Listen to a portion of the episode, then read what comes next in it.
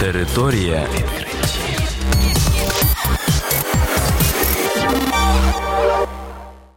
Це програма Територія відкриттів. Кілька слів про новітнє та надзвичайне. У студії для вас працює Богдан Нестеренко. Вітаю вас, шановні слухачі. В цьому випуску ви дізнаєтесь про таке.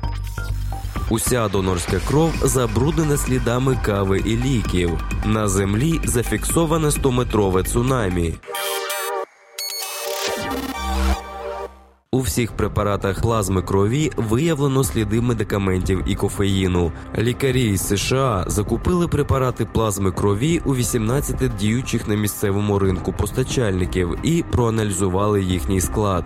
За словами вчених, у всіх з них було виявлено домішки. Разом з плазмою у препаратах знайдено алпразолам, що є діючою речовиною препарату Ксанакс. У 13 з 18 зразків знайдено декстрометорфан, препарат від кашлю. А у всіх толбутамід для лікування діабету другого типу і кофеїн. Фахівці стурбовані, як ці та інші домішки в препаратах плазми крові можуть впливати на людей, кому цю плазму переливають. У Лондонському університеті Брунель і Тукійському університеті вчені зафіксували 100-метрове цунамі. Дані досліджень наводить Фізорг.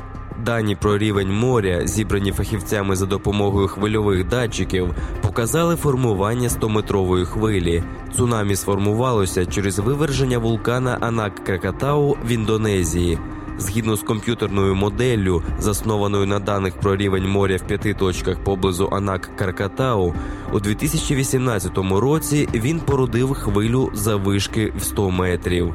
Коли вона досягла найближчого безлюдного острова, що знаходиться в декількох кілометрах від вулкана, то знизилася до 80 метрів. Таке зменшення хвилі вчені пояснюють гравітаційним впливом і тертям об морське дно. Також фахівці зазначають, що якби хвиля пішла в іншому напрямку, то могла б викликати катастрофічні наслідки. У тому ж 2018 році цунамі завишки 3-15 метрів стала причиною загибелі 400 осіб на острові Суматра. А під час виверження Кракатау в 1883 році цунамі завишки 42 метри вбило 36 тисяч осіб. Територія відкриттів.